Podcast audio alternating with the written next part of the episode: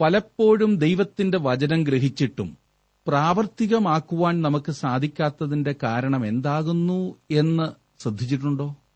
എത്രയധികം കാര്യങ്ങളാണ് ഓരോ ദിവസവും നാം ശ്രദ്ധിക്കുന്നതും മനസ്സിലാക്കുന്നതും. പക്ഷേ അവ നമ്മുടെ ജീവിതത്തിൽ കാര്യമായ എന്തെങ്കിലും വ്യതിയാനം വരുത്തിയിട്ടുണ്ടോ? ഈ നിർജീവ അവസ്ഥയുടെ കാരണം എന്താകുന്നു? ഇതിനൊരു പരിഹാരം എന്തായിരിക്കും? നമുക്കൊരുമിച്ച് ചിന്തിക്കാം.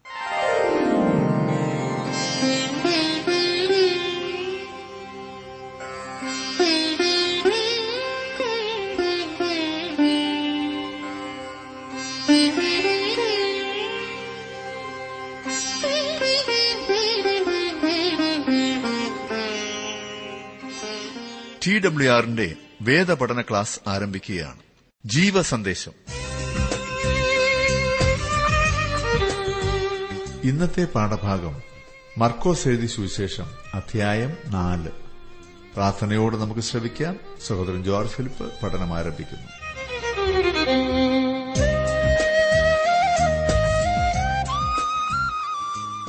വിശുദ്ധ മർക്കോസിന്റെ സുവിശേഷം മൂന്നാം അധ്യായം വരെ നാം കഴിഞ്ഞ ക്ലാസ്സിൽ പഠിച്ചു കഴിഞ്ഞുവല്ലോ. ഈ പഠനം നിങ്ങൾക്ക് സഹായകരമാകുന്നു എന്ന് ഞാൻ വിശ്വസിക്കുന്നു. വളരെ സംക്ഷിപ്തമായി അനേകം കാര്യങ്ങൾ ഉൾക്കൊള്ളിച്ചുകൊണ്ടാണ് വിശുദ്ധ മർക്കോസ് സുവിശേഷം എഴുതിയിരിക്കുന്നത്. എത്ര പെട്ടെന്നാണ് താൻ കാര്യങ്ങൾ പറഞ്ഞു പോകുന്നതെന്ന് ശ്രദ്ധിച്ചോ? നാലാം അധ്യായത്തിലേക്ക് നാം വരുമ്പോൾ ആദ്യം വിതയ്ക്കുന്നവന്റെ ഉപമയാണ് യേശു കർത്താവ് പറയുന്നത്. പിന്നെ വിളക്ക് പ്രകാശിക്കുന്നതിനെക്കുറിച്ച് യേശു പറയുന്നു. തുടർന്ന് വളരുന്ന വിത്തിനെക്കുറിച്ച് പിന്നീട് കടുകുമണിയെക്കുറിച്ച് ഒടുവിലായി യേശു കാറ്റിനെയും കടലിനെയും ശാന്തമാക്കുന്ന ആ അത്ഭുത പ്രവർത്തനവും നമുക്ക് ഈ അധ്യായത്തിൽ ലഭിക്കുന്നു. മർക്കോസിന്റെ സുവിശേഷത്തിലെ നാലാം അധ്യായത്തിൽ പല ഉപമകളും ഒടുവിൽ കൊടുങ്കാറ്റിനെ ശാസിക്കുന്നതും നമുക്ക് കാണുവാൻ കഴിയുന്നു. ഇതിൽ ഒരു ഉപമ ഒഴികെ മറ്റെല്ലാം തന്നെ മത്തായുടെ സുവിശേഷത്തിൽ നാം പഠിച്ചവയാണ്. ഒന്നാമത് വിതപ്പാൻ പുറപ്പെട്ട ആ ആളിന്റെ ഉപമ. പിന്നീട് അതിന്റെ വ്യാഖ്യാനവും നമുക്കിവിടെ ലഭിക്കുന്നുണ്ട്. അതിനെ തുടർന്ന് മറ്റ് ഉപമകളും പിന്നീട് ഒരു അതിശയപ്രവൃത്തിയും ഈ അധ്യായത്തിൽ നാം പഠിക്കുവാൻ പോകുകയാണ്. മർക്കോസിന്റെ സുവിശേഷം പ്രവർത്തനത്തിന്റെ സുവിശേഷമാണെന്ന് തുടക്കത്തിൽ തന്നെ ഞാൻ നിങ്ങളോട് പറയുകയുണ്ടായല്ലോ. എന്നാൽ ഈ അധ്യായത്തിലാകട്ടെ ഉപമകൾക്കാണ് പ്രാധാന്യം കൊടുത്തിരിക്കുന്നത്. ഈ അധ്യായത്തിൽ ഒരു അതിശയപ്രവൃത്തിയുണ്ട്. ഒരെണ്ണം മാത്രമേ രേഖപ്പെടുത്തിയിട്ടുള്ളൂ. എന്നാൽ മർക്കോസിന്റെ സുവിശേഷത്തിലെ ഉപമകളും പ്രവർത്തനത്തിന്റെ ഉപമകളാണെന്ന് താങ്കൾക്ക് കാണുവാൻ കഴിയുന്നതത്രേ. ഇതിൽ ഓരോ ഉപമയും വളരെ ഹൃദയസ്പർശിയായിട്ടുള്ളതാണ്. മർക്കോസ് ഉപമകൾ പറയുമ്പോഴും പ്രവർത്തനത്തിനാണ് അതിൽ പ്രാധാന്യം നൽകിയിരിക്കുന്നത്. നാലാം അധ്യായത്തിലേക്ക് നിങ്ങൾ വരുമെങ്കിൽ അതിന്റെ ആദ്യത്തെ വാക്യം ഞാനൊന്ന് വായിക്കുന്നത് ശ്രദ്ധിച്ചാലും. അവൻ പിന്നെയും കടൽക്കര വെച്ച് ഉപദേശിപ്പാൻ തുടങ്ങി. അപ്പോൾ ഏറ്റവും വലിയ പുരുഷാരം അവന്റെ അടുക്കൽ വന്നു കൂടുക കൊണ്ട് അവൻ പടകിൽ കയറി കടലിൽ ഇരുന്നു. പുരുഷാരമൊക്കെയും കടലരികെ കരയിലായിരുന്നു. യേശുവിന്റെ പരസ്യ ശുശ്രൂഷയുടെ ഉയർന്ന കാലഘട്ടത്തിലാണ് ഇവ സംഭവിച്ചത്. അവൻ വളരെ ജോലിത്തിരക്കിലായിരുന്നു. ഒത്തിരി ചെയ്യുവാൻ സമ്മർദ്ദം അവന്റെ മേലുണ്ടായിരുന്നു എന്ന് തോന്നുന്നു. അവൻ ശാരീരികമായി ക്ഷീണിച്ച് അവശനായിരുന്നതുകൊണ്ട് കടലിൽ വെച്ച് പടകിൽ കിടന്ന് ഉറങ്ങിപ്പോയതായി ഈ അധ്യായത്തിൽ പറഞ്ഞിരിക്കുന്നത് നാം കാണുന്നതാണ്. അവൻ ക്ഷീണിതനായിരുന്നതുകൊണ്ടാണ് ഉറങ്ങിപ്പോയത്. രണ്ടാം വാക്യത്തിൽ നാം വായിക്കുന്നത് അവൻ ഉപമകളാൽ അവരെ പലതും ഉപദേശിച്ചു. ഉപദേശത്തിൽ അവരോട് പറഞ്ഞത് പല കാര്യങ്ങളും അവരെ പഠിപ്പിക്കുന്നതിനുള്ള മാർഗമായി യേശു സാദൃശ്യങ്ങൾ ഉപയോഗിക്കുകയാണ് ചെയ്തത്.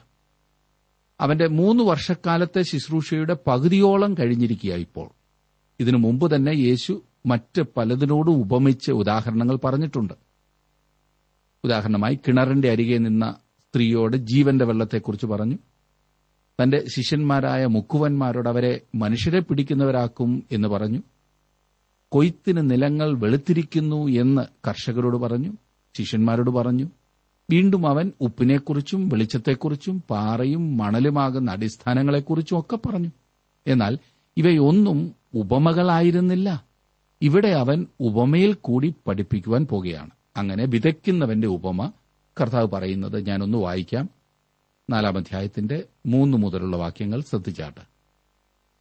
കേൾപ്പീൻ വിതയ്ക്കുന്നവൻ വിതപ്പാൻ പുറപ്പെട്ടു.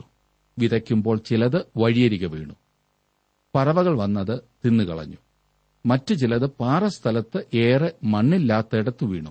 മണ്ണിന് താഴ്ചയില്ലായകയാൽ ക്ഷണത്തിൽ മുളച്ചു വന്നു. സൂര്യൻ ഉദിച്ചാറ് ചൂട് തട്ടി വേരില്ലായക കൊണ്ട് ഉണങ്ങിപ്പോയി.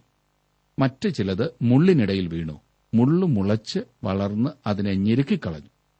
അത് വിളഞ്ഞതുമില്ല. വിത്തു വീണ മൂന്ന് സ്ഥലങ്ങളെപ്പറ്റിയാണ് ആദ്യം ഇവിടെ പറഞ്ഞിരിക്കുന്നത്. അവ രക്ഷിക്കപ്പെടാത്ത അല്ലെങ്കിൽ സുവിശേഷത്തെ സ്വീകരിക്കാത്ത ഹൃദയങ്ങളെ അങ്ങനെയുള്ള ആളുകളെയാണ് ചൂണ്ടിക്കാണിക്കുന്നത്. അങ്ങനെയുള്ളവർ ദൈവവചനം സ്വീകരിക്കുകയില്ല. അവരുടെ ജീവിതങ്ങൾ വഴിയരുകുപോലെയാണ്. പറവകൾ വന്ന് വിത്ത് തിന്നുകളഞ്ഞു. അതായത് സാത്താൻ വചനം എടുത്തു കളയുന്നു. മറ്റുള്ളവരുടെ ഹൃദയം പാറസ്ഥലം പോലെയാണ്. അവിടെ ആഴത്തിൽ മണ്ണില്ലാത്തതിനാൽ മുളച്ചു വരുന്ന വിത്ത് സൂര്യപ്രകാശത്തിൽ ഉണങ്ങി കരിഞ്ഞുപോകും പിന്നീട് മുള്ളിനിടയിൽ വീണതിനെ മുള്ള് ഞെരിച്ചു കളയും ഇനിയും ഒരു നല്ല നിലമുണ്ട്. എട്ടാം വാക്യത്തിൽ നാം അത് വായിക്കുന്നു. മറ്റ് ചിലത് നല്ല മണ്ണിൽ വീണിട്ട് മുളച്ചു വളർന്ന് ഫലം കൊടുത്തു. മുപ്പതും അറുപതും നൂറും മേനി വിളഞ്ഞു. ഇവിടെ നാലിലൊന്നു മാത്രമേ നല്ല നിലത്ത് വീണതായി പറയുന്നുള്ളൂ. ദൈവവചനം സ്വീകരിച്ച് രക്ഷിക്കപ്പെട്ടവരെയാണ് അവർ പ്രതിനിധാനം ചെയ്യുന്നത്. എന്നാൽ ഇവിടെ വിവിധ നിലകളിലുള്ള ഫലമുണ്ട്. മുപ്പത് അറുപത് നൂറ് മേനി ഫലം പുറപ്പെടുവിച്ചതായി കാണുന്നു. നമ്മുടെ കർത്താവ് യോഹന്നാന്റെ സുവിശേഷം പതിനഞ്ചാം അധ്യായത്തിൽ ഞാൻ സാക്ഷാൽ മുന്തിരിവള്ളിയാകുന്നു എന്ന് പറഞ്ഞ ആ സംഭവം ഓർക്കുന്നുണ്ടല്ലോ. അവിടെ അവൻ അവരോട് അവർ ഫലം അധികം ഫലം വളരെ ഫലം പുറപ്പെടുവിക്കണം എന്ന് താൻ ആഗ്രഹിക്കുന്നു എന്ന് പറയുകയുണ്ടായി. അവിടെ നാം കണ്ടതുപോലെ തന്നെ തനിക്കുള്ളവർ മൂന്ന് നിലകളിൽ ഫലം പുറപ്പെടുവിക്കുമെന്നത്രേ ഇവിടെയും കർത്താവ് കരുതിയത്. ഒൻപതാം വാക്യത്തിൽ നാം വായിക്കുന്നു കേൾപ്പാൻ ചെവിയുള്ളവൻ കേൾക്കട്ടെ എന്നും അവൻ പറഞ്ഞു. അവൻ ഒരു അപകട സൂചന ഉയർത്തുകയാണ്. നാം റെയിൽവേ ക്രോസുകളിൽ കാണുന്ന നിൽക്കുക നോക്കുക ശ്രദ്ധിക്കുക എന്ന മുന്നറിയിപ്പ് പോലെയാണിത്. ചുമപ്പും മഞ്ഞയും പച്ചയും ലൈറ്റ് കത്തുന്ന ആ പ്രതീതി. ഇതൊക്കെ ഉണ്ടായിരുന്നിട്ടും പലരും അത് മനസ്സിലാക്കിയില്ല എന്ന് അടുത്ത വാക്യത്തിൽ നാം കാണുന്നു. പത്ത് മുതൽ പന്ത്രണ്ട് വരെയുള്ള വാക്യങ്ങൾ ഞാൻ ഒന്ന് വായിക്കാം. അനന്തരം അവൻ തനിച്ചിരിക്കുമ്പോൾ അവനോട് കൂടെയുള്ളവർ പന്തിരുവരുമായി ആ ഉപമകളെക്കുറിച്ച് ചോദിച്ചു. അവരോടവൻ പറഞ്ഞത് ദൈവരാജ്യത്തിന്റെ മർമ്മം നിങ്ങൾക്ക് നൽകപ്പെട്ടിരിക്കുന്നു. പുറത്തുള്ളവർക്കോ സകലവും ഉപമകളാൽ ലഭിക്കുന്നു. അവർ മനം തിരിയാതെയും അവരോട് ക്ഷമിക്കാതെയും ഇരിക്കത്തക്കവണ്ണം അവർ കണ്ടിട്ടും അറിയാതിരിപ്പാനും കേട്ടിട്ടും ഗ്രഹിക്കാതിരിപ്പാനും സംഗതി വരും. ഈ ഉപമ ഒട്ടും തന്നെ ഗ്രഹിക്കാത്ത കുറെ പേരെങ്കിലും ഉണ്ടായിരിക്കണം. എല്ലാ പ്രസംഗം കേൾക്കുന്നവരിലും അങ്ങനെ കുറെ പേരുണ്ടല്ലോ. അവർ അവനോട് ചോദിച്ചപ്പോൾ അവൻ ഈ വാക്യങ്ങളിൽ ഉത്തരം നൽകി. യേശുവിന്റെ ശത്രുക്കൾ അവന്റെ ഉപദേശത്തെ അംഗീകരിച്ചില്ല. പുരുഷാരം ആത്മീയ സത്യങ്ങളോട് അവഗണന കാട്ടിക്കൊണ്ടാണിരുന്നത്. അവർ അവന്റെ അതിശയപ്രവർത്തനങ്ങളിൽ തൽപരരായിരുന്നു എന്നാൽ അവയുടെ ആത്മീയമായ സത്യങ്ങളിൽ അവർ ഉത്സുകരല്ലായിരുന്നു. അതിനാൽ അവൻ ഇപ്പോൾ അവരിൽ താൽപര്യമുളവാക്കുവാനായി ഉപമകൾ ഉപയോഗിക്കുന്നു. തന്റെ ശത്രുക്കളുടെ എതിർ മനോഭാവവും പുരുഷാരത്തിന്റെ അവഗണനയും അറിവുകേടും കാരണം തന്റെ പഠിപ്പിക്കുന്ന വിധത്തിൽ ഒരു മാറ്റം അനിവാര്യമാക്കി തീർക്കുകയാണ് ഉണ്ടായത് അങ്ങനെ നീതിക്ക് വിശന്ന് ദാഹിക്കുന്നവർ സംതൃപ്തരാകുന്നതിനും ആത്മീയ സത്യങ്ങൾ ആവശ്യമായിരിക്കുന്നവരുടെ കണ്ണുകൾ തുറക്കുന്നതിനും ഇടയായിത്തീരും. കുരിന്തിർക്കെഴുതിയ ഒന്നാം ലേഖനം രണ്ടാം അധ്യായത്തിൽ ഇതേ ആശയം പൗലോസ് അപ്പോസ്തലൻ പറഞ്ഞിട്ടുണ്ട്. അതെ ദൈവത്തിന്റെ വചനം കേട്ടിട്ടും ഗ്രഹിക്കാത്ത ആളുകളെക്കുറിച്ച് കുരന്തിയർക്ക് എഴുതിയ ഒന്നാം ലേഖനം രണ്ടാം അധ്യായത്തിന്റെ ഒൻപത് പത്ത് പതിമൂന്ന് പതിനാല് വാക്യങ്ങളിൽ നാം വായിക്കുന്നുണ്ട്. പൗലസപ്പോസ്റ്റൽ എഴുതിയിരിക്കുന്ന ഒരു വലിയ പ്രമാണമാണിത്. ഇത് ഇന്നും പ്രായോഗികമത്രേ. ജനം ആത്മീയ സത്യങ്ങൾ ഗ്രഹിക്കുന്നതിനായി എന്ത് മാർഗവും നമുക്ക് ഉപയോഗിക്കാവുന്നതാണ്. എന്നാൽ ഈ സത്യങ്ങൾ അവരുടെ ജീവിതത്തിൽ യാഥാർത്ഥ്യമാകുന്നതിനു മുമ്പ് അവർ അവ മനസ്സിലാക്കേണ്ടതുണ്ട്. ഒരു വ്യക്തിയുടെ ഹൃദയവും ദൃഷ്ടികളും തുറന്നിരിക്കുകയും അറിയുവാനുള്ള ആഗ്രഹം ഉണ്ടാകുകയും ചെയ്താൽ പരിശുദ്ധാത്മാവ് വലിയ സത്യങ്ങളെ ആ വ്യക്തിയുടെ ഹൃദയത്തിൽ നൽകും എന്നാണ് എന്റെ വിശ്വാസം. അവൻ ഈ കാര്യങ്ങളെ ആ വ്യക്തിക്ക് യാഥാർത്ഥ്യവും ജീവനുള്ളതും ആക്കി തീർക്കും ഇവിടെ ഈ ഉപമയിൽ പറഞ്ഞിരിക്കുന്ന നാല് തരം നിലങ്ങൾ വചനം കേൾക്കുന്ന നാല് തരം ആളുകളാണ് എന്ന് പൊതുവെ ചിന്തിക്കാറുണ്ട്. എന്നാൽ ഈ നാല് തരം നിലങ്ങൾ ഒരു ഹൃദയത്തിന്റെ തന്നെ നാലവസ്ഥയായി ചിന്തിച്ച് ഒന്ന് പഠിച്ചാൽ കൂടുതൽ പ്രയോജനമുണ്ടാകും. നിലത്ത് വീണ വിത്ത് ദൈവവചനമാണ്. താങ്കളുടെ ഹൃദയം ഏത് വിധത്തിലുള്ള നിലമാണ്? താങ്കളുടെ ഹൃദയം മുള്ളുള്ള സ്ഥലമാണോ? പാറസ്ഥലമാണോ?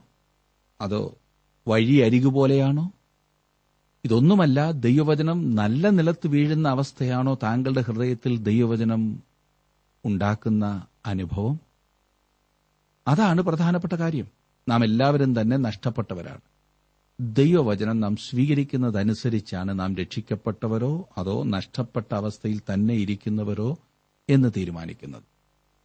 തുടർന്നുള്ള വാക്യങ്ങളിൽ യേശു ഉപമയുടെ പൊരുൾ പറഞ്ഞു കൊടുക്കുന്നതാണ് നാം കാണുന്നത്. പതിമൂന്ന് മുതൽ ഇരുപത് വരെയുള്ള വാക്യങ്ങൾ. ആ ഭാഗം ഞാനൊന്ന് വായിക്കാം. പിന്നെ അവൻ അവരോട് പറഞ്ഞത് ഈ ഉപമ ഗ്രഹിക്കുന്നില്ലയോ? പിന്നെ മറ്റ് ഉപമകളൊക്കെയും എങ്ങനെ ഗ്രഹിക്കും?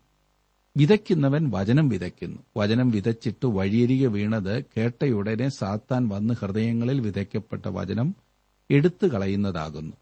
അങ്ങനെ തന്നെ പാറസ്ഥലത്ത് വിതച്ചത് വചനം കേട്ടയുടനെ സന്തോഷത്തോടെ കൈക്കൊള്ളുന്നവർ. എങ്കിലും അവർ ഉള്ളിൽ വേരില്ലാതെ ക്ഷണികന്മാരാകുന്നു. വചനം നിമിത്തം ഉപദ്രവമോ പീഡയോ ഉണ്ടായാൽ ക്ഷണത്തിൽ ഇടറിപ്പോകുന്നു.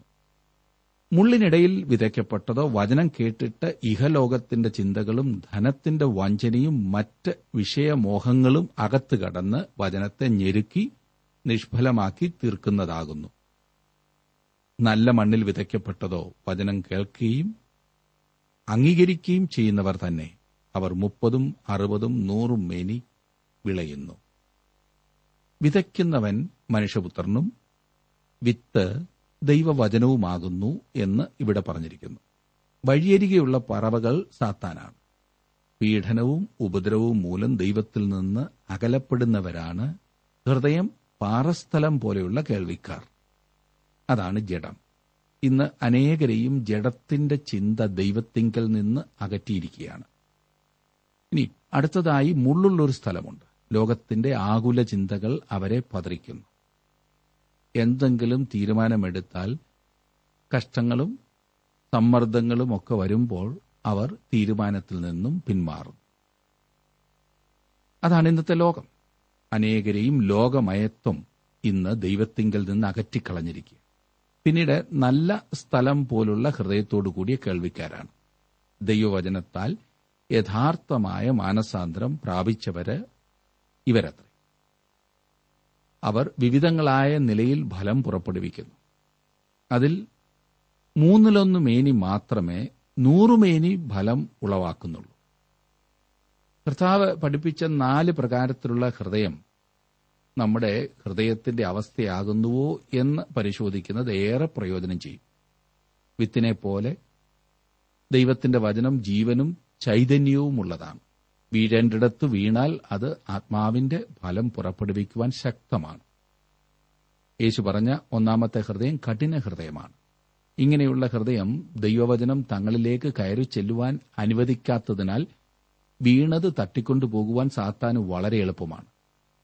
ഈ കൂട്ടർ ചിന്തിക്കുന്നത് കേൾക്കുന്നതൊക്കെ അക്ഷരാർത്ഥത്തിൽ അംഗീകരിക്കുകയും അനുസരിക്കുകയും ചെയ്താൽ ഇപ്പോൾ ജീവിക്കുന്നത് പോലെ തുടർന്ന് ജീവിക്കുവാൻ പ്രയാസമാകും എന്നത്രേ. അതുകൊണ്ട് അവർ ദൈവവചനത്തിന് തങ്ങളുടേതായ ഒരു വിശദീകരണം അങ്ങ് നൽകും.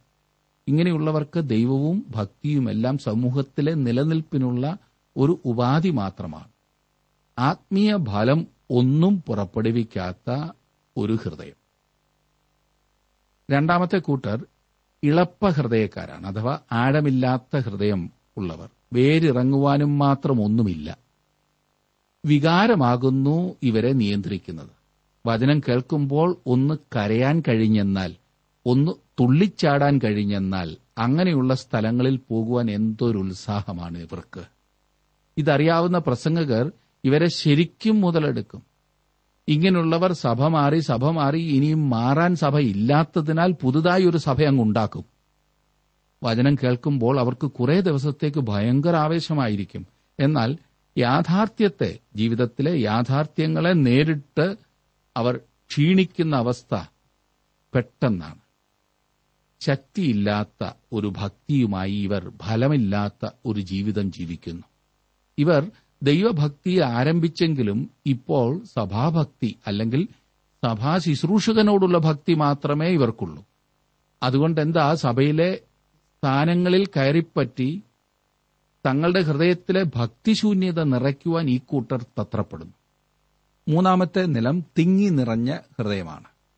വചനം കേൾക്കും സ്വീകരിക്കും എന്നാൽ മാനസാന്തരപ്പെടുകയോ ജീവിതത്തിലെ കള പറിച്ചു ചെയ്യില്ല. ഇവർ വെളിപ്പാട് പുസ്തകം മൂന്നാം അധ്യായം പതിനാല് മുതൽ ഇരുപത്തിരണ്ട് വരെയുള്ള വാക്യങ്ങളിൽ പറഞ്ഞിരിക്കുന്ന ലവോദിക്കയിലെ സഭ പോലെയാണ്. ഇവർക്കില്ലാത്ത പരിപാടികളൊന്നുമില്ല. എന്തൊരു ധൃതി പിടിച്ച ജീവിതമാണെന്നറിയാമോ? വഴിയെ വരുന്ന സകല പ്രോഗ്രാമും ഇവരുമായി ബന്ധപ്പെട്ടതാണ്. ഏതെല്ലാം വിധത്തിലുള്ള വിത്താണ് ഇവിടെ വളരുന്നതെന്നറിയാമോ? ഇവർ പറയുന്നത് തങ്ങൾ വിശാല മനസ്കരാണ് എക്യൂമെനിക്കലായിരിക്കണമെന്നത്രേ. ഇതെല്ലാം ചെയ്തിട്ടും എന്തെങ്കിലും ആത്മീയ ഫലം സ്വന്തം ജീവിതത്തിൽ ഉണ്ടാകുന്നു ഏ ഹേ അങ്ങനൊരു കാര്യമില്ല. നാലാമത്തെ ഹൃദയം ഫലസമൃദ്ധമായ ഹൃദയമാണ്. അതെ വചനം കേൾക്കുമ്പോൾ ഫലമുണ്ടാകുവാനായി ദൈവത്തിൽ ആശ്രയിക്കുന്നവർ. രൂപാന്തരം വന്ന ഒരു ജീവിതമാണ് യഥാർത്ഥ രക്ഷയുടെ ലക്ഷണം.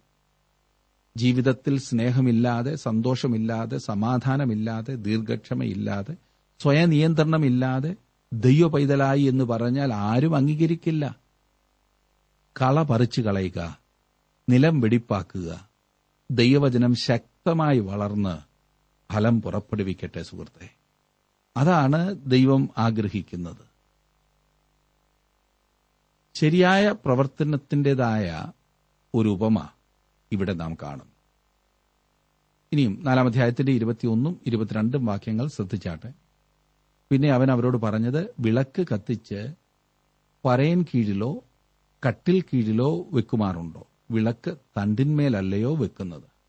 വെളിപ്പെടുവാനുള്ളതല്ലാതെ ഗൂഢമായത് ഒന്നും ഇല്ല. വെളിച്ചത്ത് വരുവാനുള്ളതല്ലാതെ മറവായത് ഒന്നും ഇല്ല. വിളക്കിന്റെയും അതിന്റെ പ്രവർത്തനത്തിന്റെയും ഉപമയാണ് ഇവിടെ കാണുന്നത്. വെളിച്ചം ഉത്തരവാദിത്വം ഉളവാക്കുന്നു. സത്യത്തെ സ്വീകരിക്കുന്ന ഒരു വ്യക്തി പ്രവർത്തിക്കേണ്ടതാണ്. നമുക്ക് ലഭിച്ചിരിക്കുന്ന വെളിച്ചത്തിനനുസരിച്ച് നാം ഉത്തരവാദിത്തപ്പെട്ടവരാണ്. വെളിച്ചം പ്രകാശിച്ചുകൊണ്ടിരിക്കുന്നു. വെളിച്ചത്തോടുള്ള താങ്കളുടെ പ്രതികരണമാണ് പ്രധാനമായിട്ടുള്ളത്.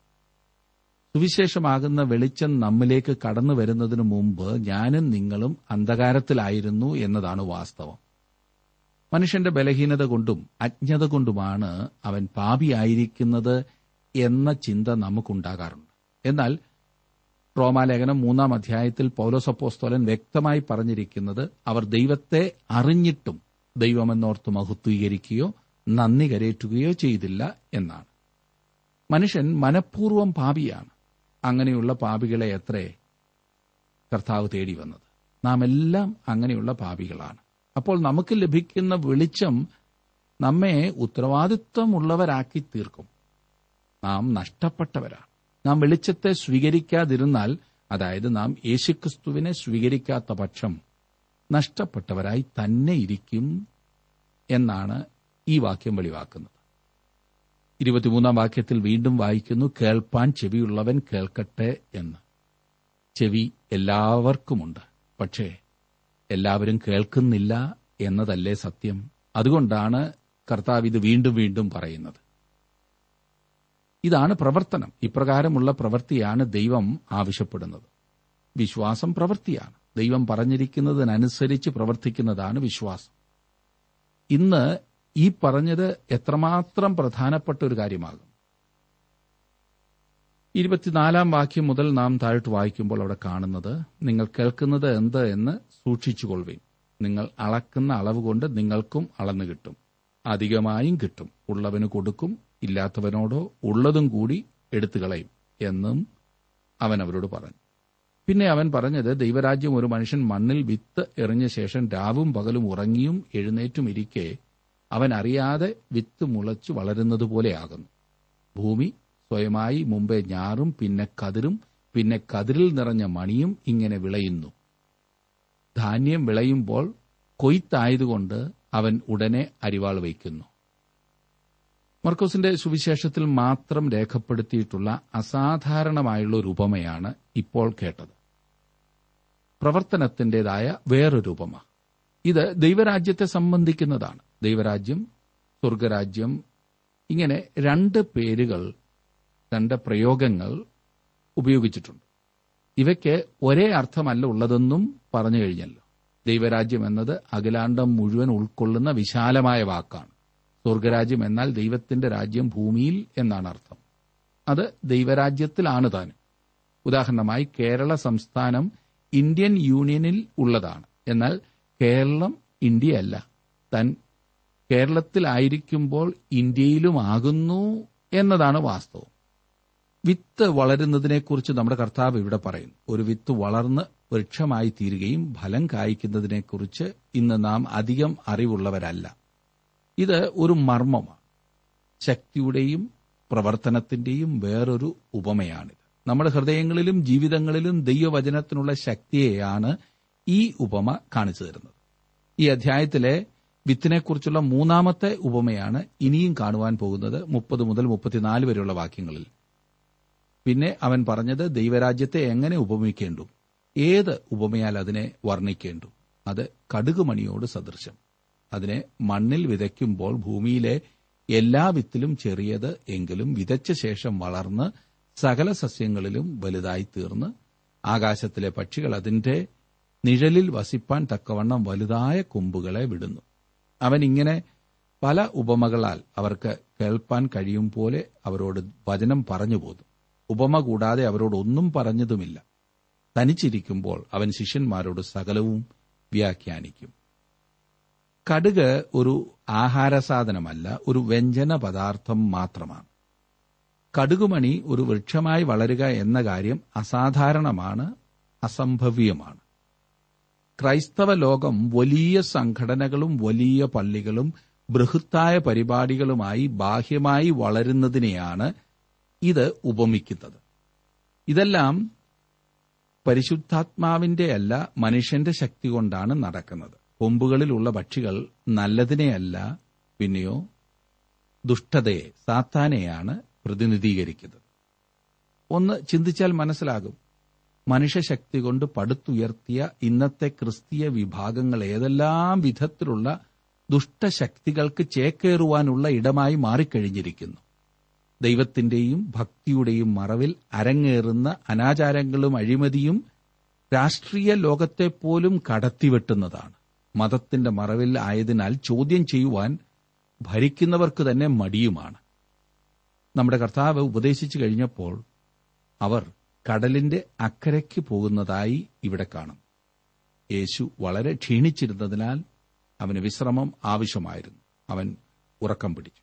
അനന്തരം കടലിനെ ശാന്തമാക്കുന്ന അത്ഭുതമാണ് നാം കാണുന്നത്. മുപ്പത്തിയഞ്ച് മുതൽ നാൽപ്പത്തിയൊന്ന് വരെയുള്ള വാക്യങ്ങളിൽ ഞാനൊന്ന് വായിക്കാം. മുപ്പത്തിയഞ്ച് മുതൽ. അന്ന് സന്ധ്യയായപ്പോൾ നാം അക്കരയ്ക്ക് പോക എന്ന് അവൻ അവരോട് പറഞ്ഞു. അവർ പുരുഷാരത്തെ വിട്ട് താൻ പടകിൽ ഇരുന്ന പാടെ അവനെ കൊണ്ടുപോയി. മറ്റ് ചെറുപടകുകളും കൂടെ ഉണ്ടായിരുന്നു. അപ്പോൾ വലിയ ചുഴലിക്കാറ്റുണ്ടായി. പടകിൽ തിര തള്ളിക്കയറുക കൊണ്ട് അത് മുങ്ങുമാറായി. അവൻ അമരത്ത് തലയിണ വെച്ച് ഉറങ്ങുകയായിരുന്നു. അവർ അവനെ ഉണർത്തി ഗുരു ഞങ്ങൾ നശിച്ചു പോകുന്നതിൽ നിനക്ക് വിചാരമില്ലയോ? എന്ന് പറഞ്ഞു. അവൻ എഴുന്നേറ്റ് കാറ്റിനെ ശാസിച്ചു കടലിനോട് അനങ്ങാതിരിക്കുക അടങ്ങുക എന്ന് പറഞ്ഞു. കാറ്റമർന്നു വലിയ ശാന്തതയുണ്ടായി. പിന്നെ അവൻ അവരോട് നിങ്ങൾ ഇങ്ങനെ ഭീരുക്കളാകുവാൻ എന്ത്?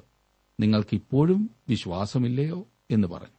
അവർ വളരെ ഭയപ്പെട്ടു. കാറ്റും കടലും കൂടെ ഇവനെ അനുസരിക്കുന്നുവല്ലോ ഇവൻ ആർ എന്ന് തമ്മിൽ പറഞ്ഞു. എന്തുകൊണ്ടാണ് ഈ ശിഷ്യന്മാർ വളരെ ഭയപ്പെട്ടത് എന്ന് താങ്കൾക്കറിയാമോ? കാറ്റും കടലും യേശുവിനെ പെട്ടെന്ന് പെട്ടെന്നനുസരിക്കുകയും ഉടൻ തന്നെ പ്രതികരണം ഉണ്ടാകുകയും ചെയ്തു. പെട്ടെന്നാണ് ശാന്തതയുണ്ടായത്. ഇവർക്ക് ഭയം ഉണ്ടാകത്തക്ക വിധം ഈ അത്ഭുതം അത്രമാത്രം വലിയ ഒന്നായിരുന്നു. നമുക്ക് വേണ്ടി എത്ര മനോഹരമായ ഒരു പാഠമാണ് ഇവിടെ പറഞ്ഞു തന്നിരിക്കുന്നത്. നമ്മുടെ കർത്താവ് നമ്മെ ജീവിതമാകുന്ന കൊടുങ്കാറ്റിൽ കൂടി നടത്തിക്കൊണ്ടു പോകുന്നു നാം അവനെ നന്നായി അറിയുന്നതിനും അവനോട് കൂടുതൽ അടുത്ത് ചെല്ലേണ്ടതിനുമാണ് അവൻ അപ്രകാരം ചെയ്യുന്നത്. നമ്മുടെ കർത്താവ് അറിയാതെ നമ്മുടെ കർത്താവിന്റെ അനുവാദമില്ലാതെ ഒരു കൊടുങ്കാറ്റും നമ്മുടെ ജീവിതത്തിൽ അടിക്കില്ല. പടക് മുങ്ങിപ്പോകുവാൻ അവൻ സമ്മതിക്കുകയില്ല അവൻ പടകിലുണ്ടല്ലോ. അവൻ നമ്മുടെ പടകിന്റെ അമരക്കാരനാണെങ്കിൽ ഓളങ്ങളിലും തിരമാലകളിലും കൂടി നമ്മുടെ ജീവിതത്തെ മുങ്ങിപ്പോകാതെ നമ്മെ സുരക്ഷിതമായി ആശിച്ച തുറമുഖത്ത് എത്തിക്കും എന്ന് നമുക്ക് ഉറപ്പായി വിശ്വസിക്കാം. എന്നെ ശ്രദ്ധിക്കുന്ന പ്രിയ സുഹൃത്തെ താങ്കളുടെ ജീവിതമാകുന്ന പടകിൽ യേശു ഉണ്ടോ? താങ്കൾ ഭയപ്പെടുന്ന ആ സ്ഥാനത്ത് യേശു താങ്കളെ സഹായിക്കുവാനും നയിക്കുവാനും പ്രാപ്തനാണെന്ന് വിശ്വസിക്കുന്നുണ്ടോ? യേശുവിന്റെ അടുത്തേക്ക് ചെല്ലുക. അവിടുന്ന് താങ്കളെ കൈനീട്ടി ആശ്ലേഷിച്ച് കാത്തുസൂക്ഷിക്കും പ്രാർത്ഥിക്കാം. കർത്താവെ അവിടുത്തെ വചനത്തിൽ നിന്നും അത്ഭുതമാർന്ന സത്യങ്ങളെ ഗ്രഹിപ്പാൻ ഇന്ന് വീണ്ടും ഞങ്ങൾക്ക് തന്ന അവസരത്തിനായി സ്തോത്രം. ഞങ്ങളുടെ ഹൃദയം എപ്രകാരമുള്ളത് എന്ന് ഞങ്ങളോട് ചോദിച്ച ചോദ്യത്തിന് കർത്താവെ ശരിയായ ഉത്തരം നൽകി ഫലമുള്ള ഒരു ജീവിതം നയിപ്പാൻ അവിടെ ഞങ്ങളെ സഹായിക്കണമേ. അവിടുന്ന് ഞങ്ങളോടൊപ്പം പടകിലുണ്ട്. അതുകൊണ്ട് ഏത് കൊടുങ്കാറ്റിനെയും അതിജീവിക്കുവാൻ ഈ ജീവിതത്തിൽ ഞങ്ങൾക്ക് നിന്നോടൊപ്പം സാധിക്കുമെന്ന് തന്ന ഉറപ്പിനായി സ്തോത്രം. കർത്താവെ ഈ വചനത്തിനനുസരിച്ച് ജീവിപ്പാൻ വേണ്ട ശക്തി ഞങ്ങൾക്ക് തരണമേ. യേശുവിന്റെ നാമത്തിൽ തന്നെ. ആമേൻ.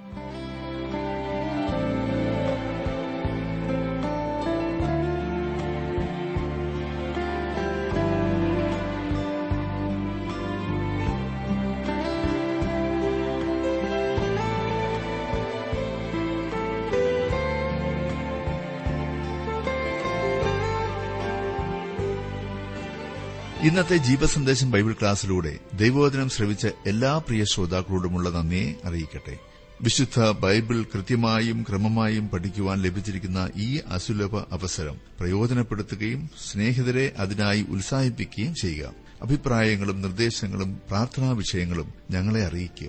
ഈ പഠനത്തിന്റെ പുസ്തകങ്ങൾ വേർതിരിച്ചുള്ള വിഷയ വിഭജനം audio C D S D card എന്നിവയ്ക്കും ഞങ്ങളുമായി ബന്ധപ്പെടുക. ഞങ്ങളുടെ വിലാസം ജീവസന്ദേശം പോസ്റ്റ് ബോക്സ് നമ്പർ മൂന്ന് തിരുവല്ല അഞ്ച് കേരളം. ഞങ്ങളുടെ ഫോൺ നമ്പറുകൾ zero four six nine two seven zero zero two eight four mobile nine four four seven seven six seven three seven eight. ഞങ്ങളുടെ email address Malayalam T T B at radio eight eight two dot com. വെബ്സൈറ്റിലും ജീവസന്ദേശം programme ലഭിക്കുന്നതാണ് our website www.radio882.com.